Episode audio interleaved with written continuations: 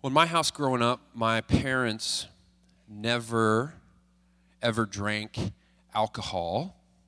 In fact, if my mom would even cook with red wine or something like that, and obviously the cooking process cooks the alcohol out, she would sort of like jokingly say as we're eating this, well, there is a little bit of red wine in it, as if there was supposed to be some kind of effect on us or something like that. And the reason that that total abstinence from alcohol, my parents were teetotalers. If you're not familiar with that word, that's someone who never ever drinks alcohol. That was my experience in my home growing up. And the reason that that was the case is because my dad's father was an alcoholic. He died in 1991 when I was a freshman in high school. He died of liver cancer. He was 71, so relatively young, and he had been an alcoholic most of his life. And so when we would hang out with my dad's family, I would see the opposite end of the spectrum. In my own family, I saw total abstinence, and in my dad's family, I saw alcohol abuse. I witnessed it with my own with my own eyes. Whenever we went to my dad's family's house, everyone was drinking. In fact, I remember once at a wedding, my cousin, who was either, she might have been underage, but if she wasn't, she was like 21. She got very drunk and got into a fist fight with her mother, my aunt, my, my dad's sister. And my grandma, who is the sweetest woman I've ever met, she's still alive, she's 97 or 98 she she like dragged my cousin home and locked her in the basement so she could sleep it off and calm down. I've never seen my grandma so angry. I've never seen her angry actually, except that one time. And so when you when you grow up in a context where you see alcohol engaged in only one of two ways, okay? You see it either completely avoided or you see it abused, you can only draw one conclusion about the nature of alcohol it's inherently evil. I mean, that's the only conclusion you can draw. I didn't realize that I'd drawn that conclusion until many years later. But functionally, that was the conclusion that I had drawn because you either have to stay away from it completely and never ever touch it, or the people who do their lives are a disaster. So I, I continued to move through. By the way, I want to say one thing about, about alcohol abuse and addiction, because today we're talking about self control and alcohol. We're, we're doing a little kind of a three week series on self control because it's such a theme in the book of Titus, which we'll read in a minute. But we're not talking about addiction today. We're talking about just alcohol use because I just want to be honest and say I am not an expert on addiction. I'm not an expert on, on alcohol addiction. I'm not an expert on drug addiction. That is a very complicated matter that, frankly, I would say if, if you happen to be in that situation, you, you're going to need some help beyond what just the normal church family is going to be able to provide for you. Now, the normal church family's got to also meet you there and help you and minister Jesus to you and communicate the gospel to you, okay? So I know a handful of people who 12 steps been very, very helpful for them. I see it most helpful when it's done in tandem with life in, in gospel community. Okay? So if you're in a place of addiction, I just want to say there's tons of good news coming for you here in just a minute, but that's a really like particular issue that, that I'm not an expert on. And I witnessed addiction in my father's family growing up. So I know a little bit about it as I became an adult, and particularly when I got into ministry, I, through the scriptures, was convicted that believers did have the freedom to drink alcohol, but I felt for myself it would be most wise for me to not personally partake in alcohol because of my leadership position. So it put me in kind of this weird zone where I felt like I was, well, it was able to do it, but I was very rarely ever in a context where I could because I wanted to be a good example to people. So, therefore, what pretty much what it amounted to is I would only drink alcohol if I was way off in a far context where nobody knew me. So, the first time I ever had a beer, I was 22 years old. It was in Boston at the Bull and Finch Pub, which is the bar that inspired Cheers. the TV show. It had a Sam Adams. Not a bad first beer experience, right? Some of you probably can't remember your first beer experience. So I, I was in that kind of weird zone for a while, and then we moved to Tacoma, and I'm, I'm, leading a church and I'm still in this same position, and there's people in our church family and even on our leadership team who feel the freedom to consume alcohol. And at that point, I just said, yeah, I'm just not going to do it at all. And then in 2007, the church I was leading merges with Soma. And at the time, Soma actually had a reputation as being the party church back in 2007. A few of you around then, you might remember that. And so, one of my first conversations with, with one of the leaders at the time, I literally said, So, can you help me understand what is the role of alcohol in the life of Soma? And it was actually not a helpful conversation, um, unfortunately, because I really do believe that, that alcohol plays a life plays a role in the life of a church family, and definitely was playing a life a role in the life of Soma at the time. But that merger and some of those like cultural realities where I was immediately sort of thrust into this context where where people are really enjoying this freedom well beyond what I thought was normal and even healthy, I was really forced to begin grappling with what I believed about alcohol. And my second month uh, as a part of Soma, June of 2007, I was helping lead a community garden project on Hilltop. And so I would go there day after day and help prepare the, the space for this big, huge project we were all going to do on one particular Saturday back in 2007. And part of what I was doing as I was there on, on site was working with some of the neighbors because they knew what we were up to and they were wanting to help revitalize this community garden, which, by the way, it's on L Street and it's still a functional community garden, which is amazing. And so one of these neighbors, he worked, he worked graveyard and so he would take a nap for a while and then come out like in the afternoon and he would help me. And he was an older gentleman and I got to know him a little bit. He didn't talk much, but you know, we had a little bit of a connection. We worked together a few days and it was really it was pretty warm out that year in June. And so we're working together one afternoon and he comes out there and we're digging and doing a bunch of stuff and he's like he's like, "Hey, uh, want a cold beer?" I'm like, um, "No, no thanks. That's all right. I'm good." And so we work for a while longer, 10, 15 minutes longer and he's like, uh, "Hey, hey, uh, want a cold beer? And I'm not exaggerating. That's exactly how he was saying it. Like, no lead up, no, hey, you know, you want to hang out or talk? He's like, want a cold beer? I'm like, no, thanks, I'm good. So then he disappears. And he comes back. He's got two beers in his hand. And he just hands one to me. He didn't even ask me a third time. He just hands it to me. And so I'm like, and I had already been really wrestling with this. And so I thought, you know what, Holy Spirit, thanks for making it really clear to me what I'm supposed to do. So I, I, pop, I popped the top off, and that was my first Budweiser ever. That was also a memorable experience, but for a whole different reason than the Sam Adams experience. It may have been my last Budweiser, actually. Um, so I had that beer with that guy, and that was really the beginning of me saying, okay, I got to get super serious about this. So I'm like flipping through the scriptures, trying to understand what, what is the balance between freedom and wisdom. Because I think for most of my, my, young, my young life, I had really, I had said I believed in freedom, but had really gone onto the sort of wisdom side of things, which, if you only have wisdom and no freedom, that's a form of bondage. Because even in that, alcohol, in a sense, controls you.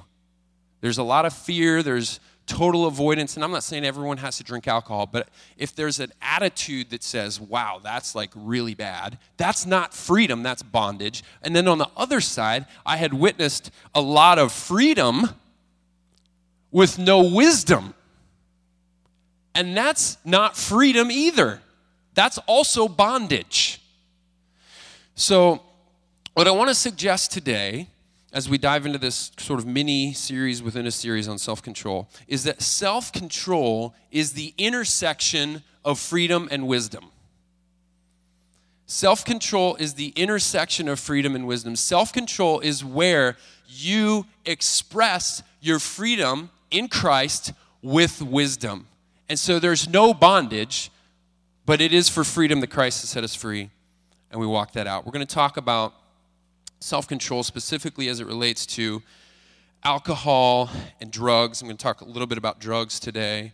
And then the next couple weeks, we're going to talk about self control and food. And there's two reasons why we're going to talk about this. First of all, as a church family, I don't believe we've done a very good job as leaders of teaching on self control. Last fall, we confessed a bunch of different wounds and sins of the past. One of them was emphasizing our freedom in Christ, but not the need for wisdom in expressing our freedoms.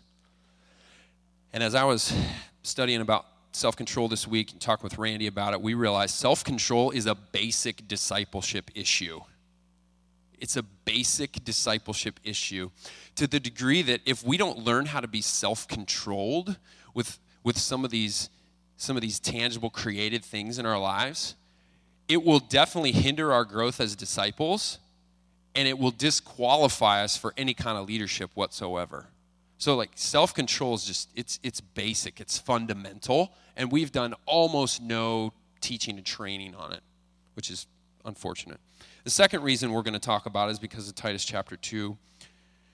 I want to read verses 1 through 15. I want to read the whole the whole chapter of Titus chapter 2 and listen for the phrase self-control. So we've been in chapter 2 here for a while and the whole idea is healthy family that Paul's explaining what it looks like to live out your theology. But as for you, teach what accords with sound doctrine. Older men are to be sober minded, dignified, self controlled, sound in faith, in love, in steadfastness. Older women, likewise, are to be reverent in behavior, not slanderers or slaves to much wine. That is the second reference to alcohol in the book of Titus, which is another reason we're talking about it. In chapter 1, verse 7, we found that an elder was not to be a drunkard. The older women are to teach what is good, and so train the young women to love their husbands and children, to be self controlled, pure, working at home, kind, and submissive to their own husbands, that the word of God may not be reviled. Likewise, urge the younger men to be self controlled.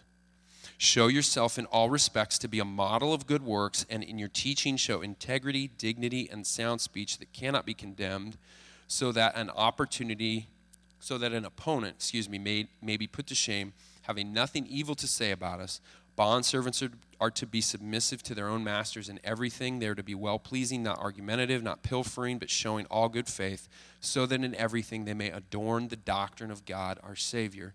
For, here's the reason for all this the grace of God has appeared bringing salvation for all people, training us to renounce ungodliness and worldly passions. The NIV says, teaching us to say no to ungodliness and worldly passions and to live self controlled, upright, and godly lives in the present age, waiting for our blessed hope, the appearing of the glory of our great God and Savior, Jesus Christ, who gave himself for us to redeem us from all lawlessness and to purify for himself a people for his own possession who are zealous for good works. Declare these things, exhort and rebuke with all authority. Let no one disregard you.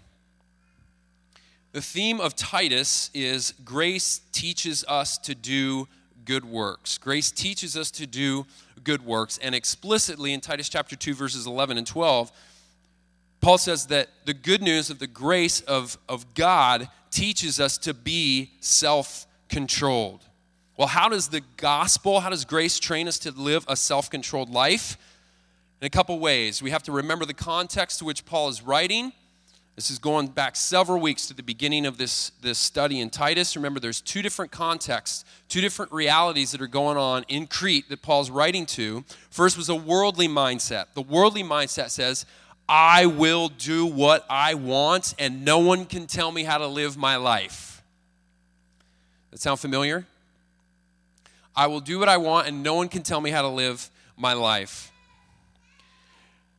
And so, in terms of self control, the gospel addresses that mindset because that mindset is saying, particularly with alcohol, I will use alcohol however I please. And very often, I think alcohol ends up getting used as a source of satisfaction, as a source of comfort, as a source of peace, as an escape. And that is the worldly mindset. It says, No one can tell me how to live my life. I'm going to take these created things and I'm going to use them how I want to use them. And this mindset is obviously very pervasive in our culture, particularly with alcohol use. I didn't even look up stats because I'm sure all of us know multiple stories of people whose lives have been ruined by alcohol. Drug and alcohol abuse ruins millions of lives and costs billions of dollars to address. But if you're that person this morning, and I think to some degree all of us have a piece of that in our hearts, that no one's going to tell me what to do, and I'm going to use God's stuff how I want to use it, right? Here's how the grace of God meets you the grace of God comes to you and me as rebellious, usually hurting people who are trying to cope with the pain that we've experienced in the past through misuse of drugs and alcohol, the grace of God comes to you. The grace of God comes to you and says, first of all, you are not alone. You're not alone in your abuse and in your misuse and in your rebellious posture. Because you know what? There's only one person in the room today who has lived a completely self controlled life. There's only one person in this room who's lived a completely self controlled life, and his name is Jesus Christ. There's no self righteous judgment today. So if you come in and you have a history of drug and alcohol abuse, you're currently in a place of drug and alcohol abuse, or maybe you're just that person who you know has got to have one every night at 5.30 just so you can get through the evening if that's where you're at there's no self-righteous judgment today Because Jesus' perfect record of self control is available to you by faith. See, you get to have Jesus' sobriety. You know, Jesus was never drunk. He was never drunk. Because drunkenness is a sin. We'll talk about that in a minute. And Jesus never sinned. So therefore, Jesus was never drunk, even though he drank. And we're going to talk about that in a minute, too. You get Jesus' sobriety given to you as a gift, as part of Jesus' righteousness. So when we come to Jesus, we put our faith and trust in Him. We get honest with Him about our needs, our brokenness, and our failure. It's in that place of humility and brokenness that we receive the grace of God and we receive His righteousness. And then, of course, you can hopefully start to hear how then out of that, if you're a recipient of God's crazy grace and you get the gift of Jesus' sobriety, hopefully then you're motivated to say, Oh my goodness, look at what God's done for me. I don't want to have a rebellious attitude. I don't want to say to God, I'll do whatever I want with your stuff because I've experienced His grace. But there's another context to which Paul's writing, and it's the religious mindset, the false teachers who are saying you got to obey the law and get circumcised if you want to be right with God. And this mindset says, I will prove myself, I will make up for my sin, I will earn everything. I'm better than people who have no self control. And you know what? This is where I lived for a while. It's where I lived for a while. And the church has done a pretty sad job of communicating a clear gospel when it comes to self control. Sadly, the church has done a good job of distorting the gospel when it comes to self control. We've made it about rules, about legalism, about self righteousness. You know, years ago in Chicago, I heard a street preacher preaching downtown with a bullhorn, and he was preaching about the sinfulness of smoking cigarettes. That was kind of his main deal. And I walked away. I was so disturbed. I was, I was, I was pretty upset, actually. And I came back later, and he was singing the same song, saying the exact same stuff. And even though he was, he was at least twice my age, I was like 21 at the time, I interrupted him and I challenged him. I said, You can't preach that. That's not true. You don't know what's going on. You don't even know why they're doing these things. And he actually went on to say that he was sinless, and that's when I knew the conversation probably wasn't going to go very far. And I walked away. He didn't listen to me, but it really made an impression on me to say, like, when we start talking about this kind of stuff, there's plenty of Christian people out there who want to say, if you do this ever, you're, you're the worst person in the world. And that's a self righteous attitude. And man, it's so easy. Listen, by God's grace, I've never been drunk in my life. it's easy for me to grab onto that and go, man, you, all of you who've like abused alcohol, especially as adults, like, what are you thinking? What's your problem? It's so easy for me to go there. But you know what I need to be reminded of? I need to be reminded that my self control, first of all, it's not perfect and it doesn't save me. It doesn't save me. I'm just as broken and in need as the person who's addicted to drugs and alcohol in this room this morning. The, the, the, the ground is level at the foot of the cross. I come with my self righteous pride and my, my filthy rags, and you come with your broken record and your messed up life, and we both need Jesus. We both need Jesus.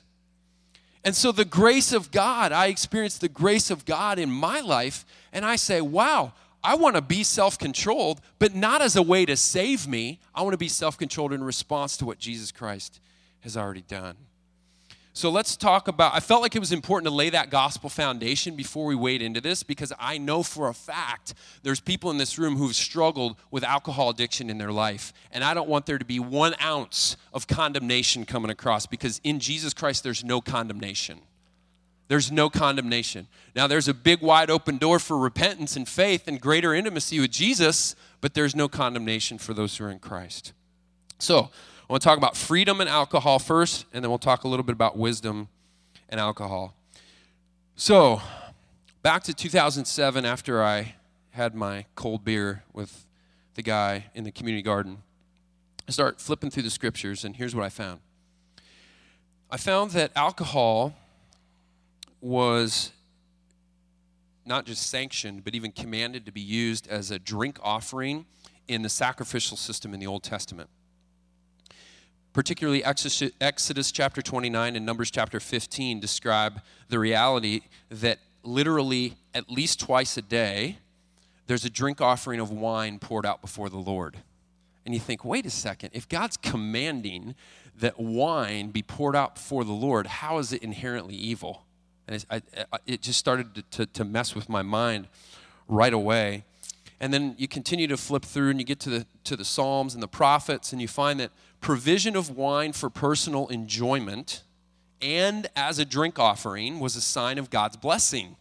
So when there's plenty of wine in Israel, guess what? People would interpret that as the blessing of God.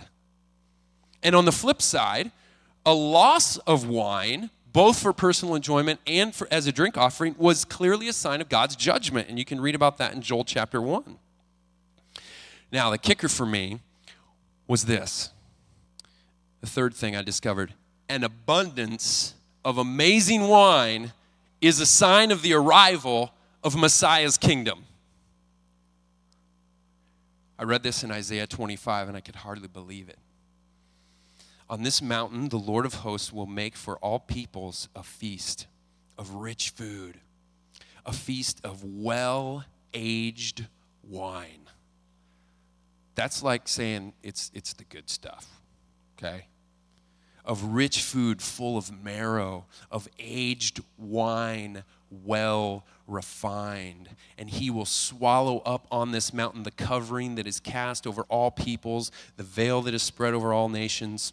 He'll swallow up death forever, and the Lord God will wipe away tears from all faces, and the reproach of his people he will take away from all the earth, for the Lord has spoken. It will be said on that day, Behold, this is our God. We have waited for him that he might save us. This is the Lord. We have waited for him. Let us be glad and rejoice in his salvation.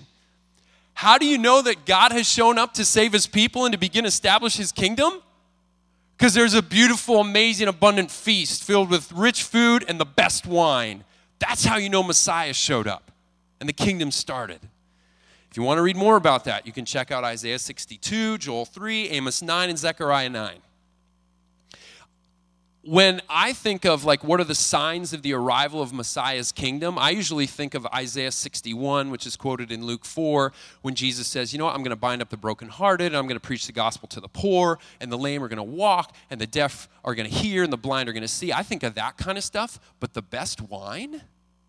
Well, what's interesting is in John's gospel, the very first miracle of Jesus, John records in the second chapter, and it's Jesus showing up at a wedding feast and they run out of wine. And this is in his kind of in his neighborhood, not in Nazareth, but in nearby town. So he's really feeling for these folks. It would have been super embarrassing, big major social faux pas to run out of wine at a wedding feast. So when the and Jesus turns water into wine, when the master of the feast tasted the water now become wine and did not know where it came from, though the servants who had drawn the water knew, the master of the feast called the bridegroom and said to him, "Hey, everyone serves the good wine first, and when people have drunk freely, then they bring out the cheap stuff. A three buck chuck comes out at the end. But you've kept the good wine till now. And this, the first of his signs, keyword, Jesus did at Cana in Galilee and manifested his glory, and his disciples believed in him. And by the way, it was somewhere between 120 and 180 gallons of wine that Jesus produced. It was an abundance of the best wine. And see, John uses that word sign in his gospel specifically to mark the miracles where you and I, as readers and as his listeners, you're supposed to see those and go, this is an indicator that Jesus is really the Messiah. So, the very first miracle that John writes about is how Jesus turned water to wine, and John is pointing a big arrow, calling it a sign, pointing a big arrow at this miracle, saying, This is how you know that the Messiah has come. He's thinking about Isaiah chapter 25. Honestly, that one piece right there was the biggest thing for me. It's a sign of the arrival of Messiah's kingdom. Furthermore, in the Gospels, we find that Jesus drank wine, Luke chapter 7 he was actually accused of being a drunk. And then Jesus, Matthew chapter 26, verse 29, at the Last Supper, tells his followers that we will drink wine in God's kingdom. So to summarize, 1 Timothy 4 4 through 5 says this everything created by God is good. Everything created by God is good. And I think the whole scope of the Bible, from almost Genesis, Exodus, to the book of Revelation, we find that this is a good thing created by God it's a sign of his blessing. He's given it to his people for enjoyment, and it's a sign of the arrival of Messiah's kingdom. It's a good thing. It's not inherently evil. It's a blessing. It's a good thing to be, to, to be enjoyed. Nothing is to be rejected if it is received with thanksgiving, for it is made holy by the word of God and prayer. Now, I should just say, in quoting that verse, I'm not saying that every Christian has to drink wine. The Bible says it's not to be rejected. You got to work that out we could talk about 1 Corinthians 8 and Romans 14, the conscience passages, but you got to work that out, okay? But the point here is that wine, alcohol has been created by God and it's good. Now let's talk about alcohol and wisdom. Only two points on this one. First of all, drunkenness is thoroughly and universally condemned in the Bible. There's 20 verses I could quote. I'm going to quote Ephesians 5:18, the most well-known one. Do not get drunk with wine, for that is debauchery. Kids, that means like it's a really bad thing that you shouldn't do. and it makes a big mess. I have to share this story. Speaking of alcohol making a big mess, so my first year of college, I went to a state university in Nebraska before I transferred to Moody Bible Institute. And not surprisingly, you know, 17, 18 year old kids, state university, everyone's, you know, getting drunk on the weekends and that kind of thing. This is my first experience. I've been to a few parties in high school, but like this is my first experience being around a lot of drunk people. and this one poor kid, he ends up, we have this shared bathroom for, you know, for the guys. He ends up like drunk, passed out on the floor.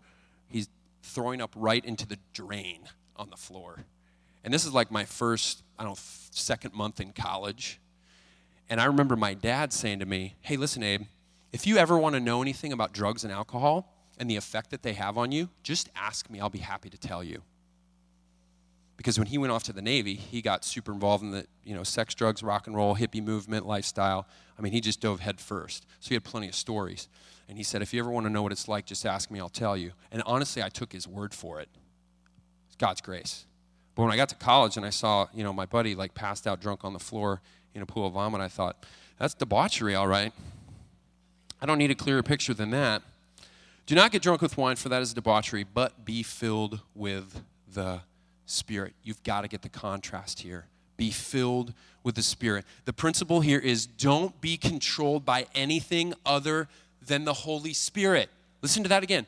Don't be controlled by anything other than the Holy Spirit.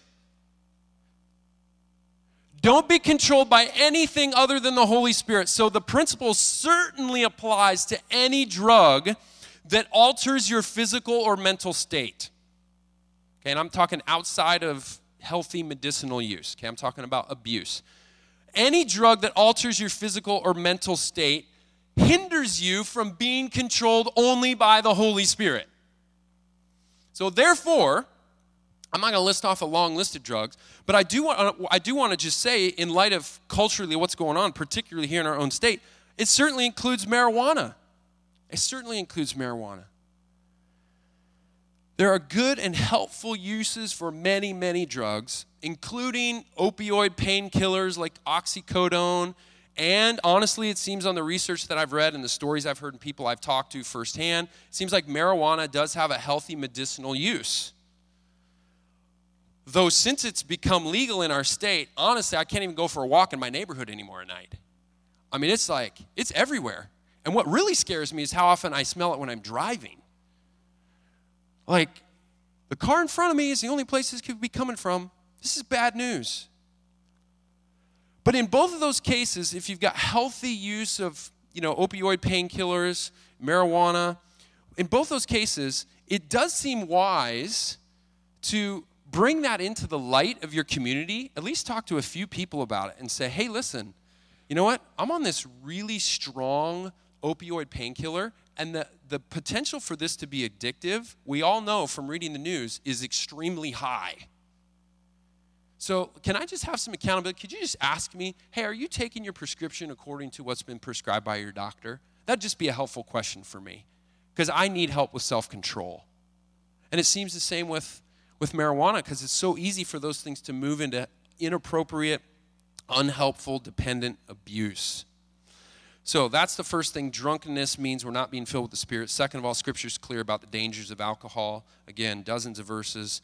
Proverbs 20, verse 1, Proverbs 23, verses 29 and 30. You can look those up. But the Bible makes it clear that alcohol and drugs will ruin your life, they'll ruin your relationships, they'll ruin your career, they'll ruin your finances, they'll ruin your marriage, they'll ruin your reputation.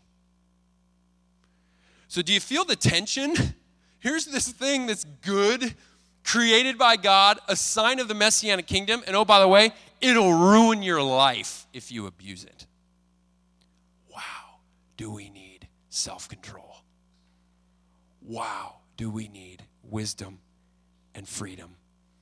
And so Paul says to the elders, older, older men, younger women, younger men, and to all of us in light of the gospel in chapter 2, verse 12, be self controlled all the uses of that word in Titus are from the same Greek word family, and it literally means to save the mind. To save the mind. So, what Paul's saying is look, you got to keep your wits about you. When it comes to food, which we'll talk more about, alcohol, drugs, I think it goes to tobacco, it goes to caffeine, any good thing created by God that is a substance that can alter your physical and mental state, guess what? Don't lose your head over it. Don't lose your mind over it. Save your mind. Don't lose it over these things. Keep your wits about you when it comes to alcohol and food and drugs and tobacco and caffeine. Keep your wits about you. Paul says your mind and your thinking and your sensibilities, which obviously control your actions, those things must be influenced by the fact that you're a redeemed and free child of God by the presence and power of the Holy Spirit, not merely by our fleshly desires and impulses. So, I want to give you three questions that you can ask when it comes to self control. I want to encourage you to particularly apply these to your use of alcohol, your engagement with alcohol. Okay, and I understand there's probably a huge spectrum in here. I just, and that's why we're not going to lay down some specific rule or anything like that. You've got to work it out with the Holy Spirit, but also work it out in community. Okay, but here's a couple questions that might be helpful. First of all, am I mastered by it? Am I mastered by it? 1 Corinthians chapter 6 verse 12. The context there is sexuality. But Paul says, All things are lawful for me, which was kind of a, a famous saying in Corinth where they end up way on the freedom side of things. Hey, all things are lawful for me. And Paul's like, Yeah, that's true, but I will not be dominated by anything. Some translations say, I will not be mastered by anything. So, listen for this phrase in your life I must have blank. I have to have this. I must have that in order to function. I must have this in order to get by. That's being mastered by something. Now, again, I'm not talking about prescription drugs used in a healthy way. Some of you have physical ailments where you have to have prescription medication in order to function properly. That's a different thing, okay? I'm talking about sinful, unhealthy, abusive dependence, which could look as innocuous as, you know, I just, I'd have to have my 5.30, 6 o'clock glass of wine just to get through the evening. I just have to. That could be being mastered by something. Okay? So for all of us, when it comes to your engagement with alcohol, if you believe that you have the freedom to, to drink alcohol, I really want to encourage this, and this is something I don't think we've maybe ever said. I think maybe I've said it once in our church family, but it hasn't been said enough. Know your limits. Know your limits. Come into every situation knowing this is the max amount of alcohol I can consume. Because if you don't make that decision ahead of time, what's going to happen? You'll likely, like, your ability to make a good choice diminishes with each drink that you have. Okay? So decide ahead of time. Know your limits. Do some research. Err on the side of caution. I found a graph that was published by the National Highway Traffic Safety Administration. Okay, it's part of the federal government. They're pushing for lowering the legal limit from 0.08 to 0.05. Okay, it's crazy. In Europe, the drinking age is lower, but they're really super strict about driving while intoxicated. Super strict about it. So that graph, and you can find it online, it basically says that any adult, you're legally drunk after a few drinks. You're legally drunk after a few drinks. So I'm going to say there's actually two ways you need to know your limit. One, you just need to know your limit in any kind of social context with alcohol. But if you're driving, it's a different limit that you need to know. And I'm just begging you, I'm begging you to be beyond careful in that area. Okay? So that's the first question.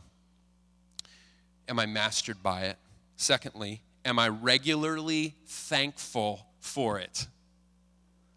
Am I regularly thankful for it? Remember 1 Timothy 4 everything created by God is good and nothing is to be rejected if it is received with thanksgiving. If you find yourself, and this is going to get brought up again next week with food, because that really, I'm super convicted by this thought. If we slip into entitlement, or demand, or we feel we've somehow earned something, we use, we use things as a reward. I think we've moved away from thankfulness. Because thankfulness is built on the assumption that I've received something I don't deserve. Versus, oh, I worked hard today, therefore I deserve this. Or, oh, of course I have this coming to me. Of course you're going to go home after the gathering and find food in your refrigerator. Of course you're going to. It's like, no, no, that's entitlement. We've got to be thankful. And thankfulness, my friends, it, it kills discontent. It kills, I think it helps kill addiction. It helps say, you know what? I'm so thankful for this thing. I don't want to abuse it. I'm so glad to have it. So ask yourself, am I regularly thankful for it? And then finally, am I worshiping Jesus or am I worshiping alcohol? Romans 14, verse 23 says, For whatever does not proceed from faith is sin. Here's a question I started asking myself years ago about food, but I think it applies to alcohol, certainly. It applies to TV, it applies to caffeine, tobacco. Am I doing this in response to the gospel? Am I doing this from a place of faith? Am I taking this and receiving it and going, this is a gift from you, God. I'm so thankful for. Oh, it's so delicious. I'm enjoying this right now. Or am I doing it instead of the gospel?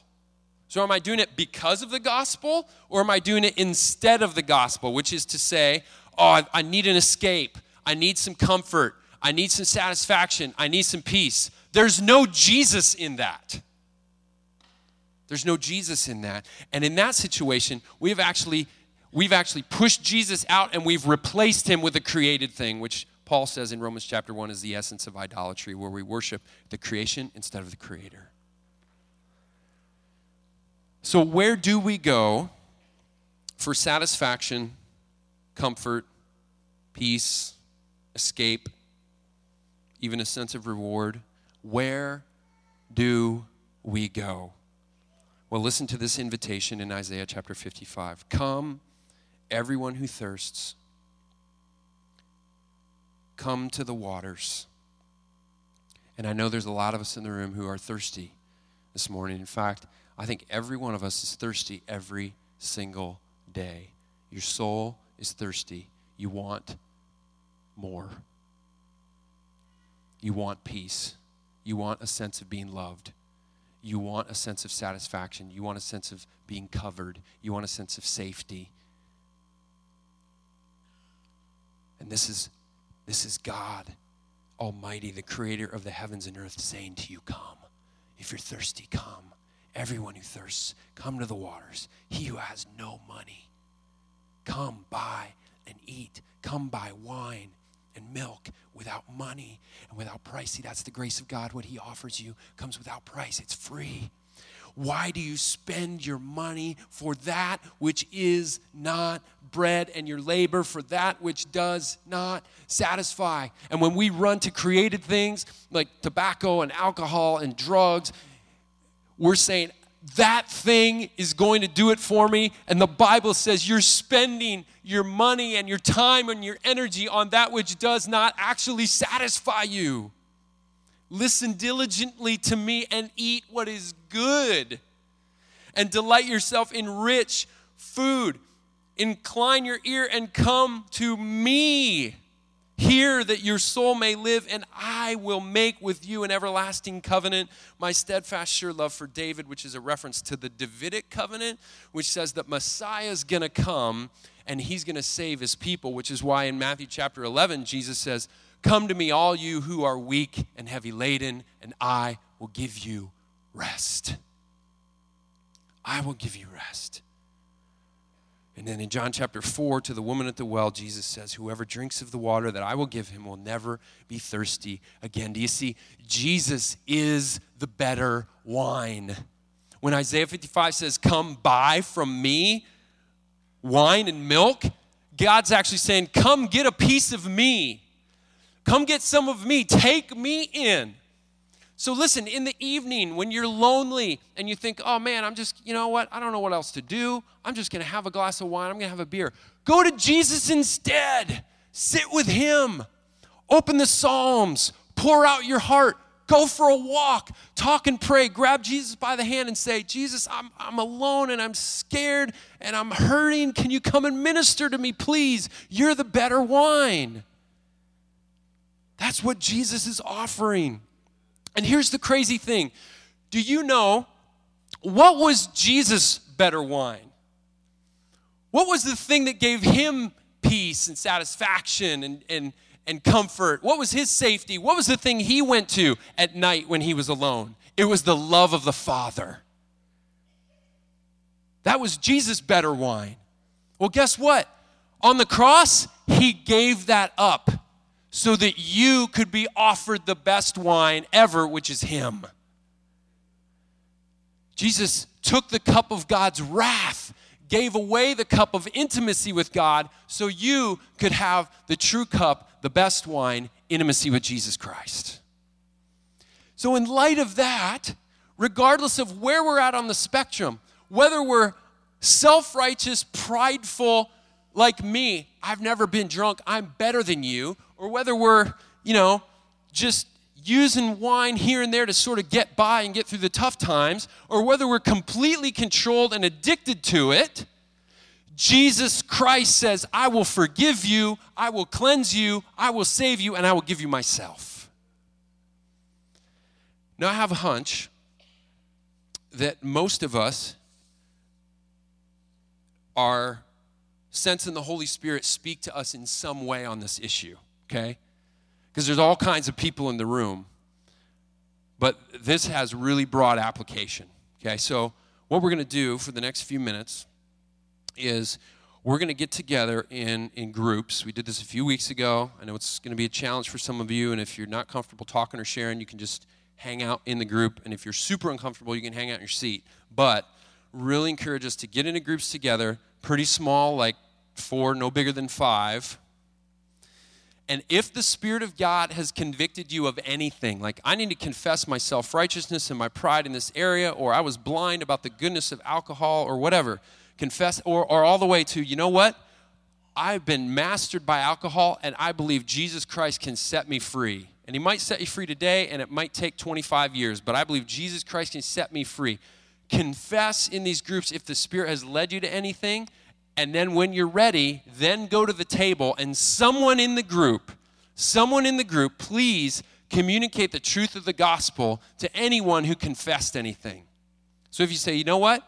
I've been abusing alcohol. I've been looking to creative things instead of Jesus to give me satisfaction and comfort. That's where I run to. It's my refuge. It's my hiding place. Then you take the bread and the wine. You say, Here's the best wine. Here's the best bread, the bread of life. Not only does Jesus take away all your sins, but he gives himself to you. May you find your comfort and your refuge in Jesus alone. Minister the gospel, minister truth to one another in light of the confessions, okay? So, Brittany, if you want to come up, we're going to play some music. Let's, let's stand together okay? I'm going to have you move around. I know it's going to be hard. You're going to have to, again, I believe the Spirit's at work here, okay? So I'm going to pray for you before you go into your groups. But try to get with four or five people. We will have some music plans. If you're super uncomfortable getting with other people, you can sing. But then we will all move to the table. I won't come back up and prompt you to the table, so just go when you're ready. We've got, we've got some good time to work with here. Go when you're ready, and then I'll come back at the end and uh, lead us into the last song. So, Holy Spirit, thank you for the gift of Jesus Christ. Thank you that He meets every person in this room right where they're at on this issue of self control. So, Holy Spirit, right now, I pray that you would convict hearts, that you bring clarity. Scripture says, confess your sins one to another. So, there's really power in bringing things out into the light and I believe, Spirit, you're tugging on some heartstrings right now, and people are probably nervous about, oh, what am I going to say? Do I need to say this? Spirit, you take care of that. You lead as you want to lead. And I thank you that on the other end is the good news of the gospel of Jesus Christ. Brittany reminded us earlier of the great grace of God. We can go a couple weeks without thinking much about Him, and we say, Oh, God, look, there you are. And He says, Yes, I've been here all along. Thank you that you're waiting with grace to meet us to cleanse us and to offer yourself fully to us in relationship. Jesus, I pray we would look only to you, only to you for our comfort, our satisfaction, our joy. And finally, Jesus, I pray that you would heal wounds. Some of us are coming in with deep wounds from the past, serious brokenness that has led us to a place of coping through drugs or alcohol. We need you to heal us. We need you to heal us. And if there's anyone who wants to declare their faith in Jesus today for the first time, you can do it in the group or you can come up front talk to me in the next few minutes. So, Spirit, move during this time.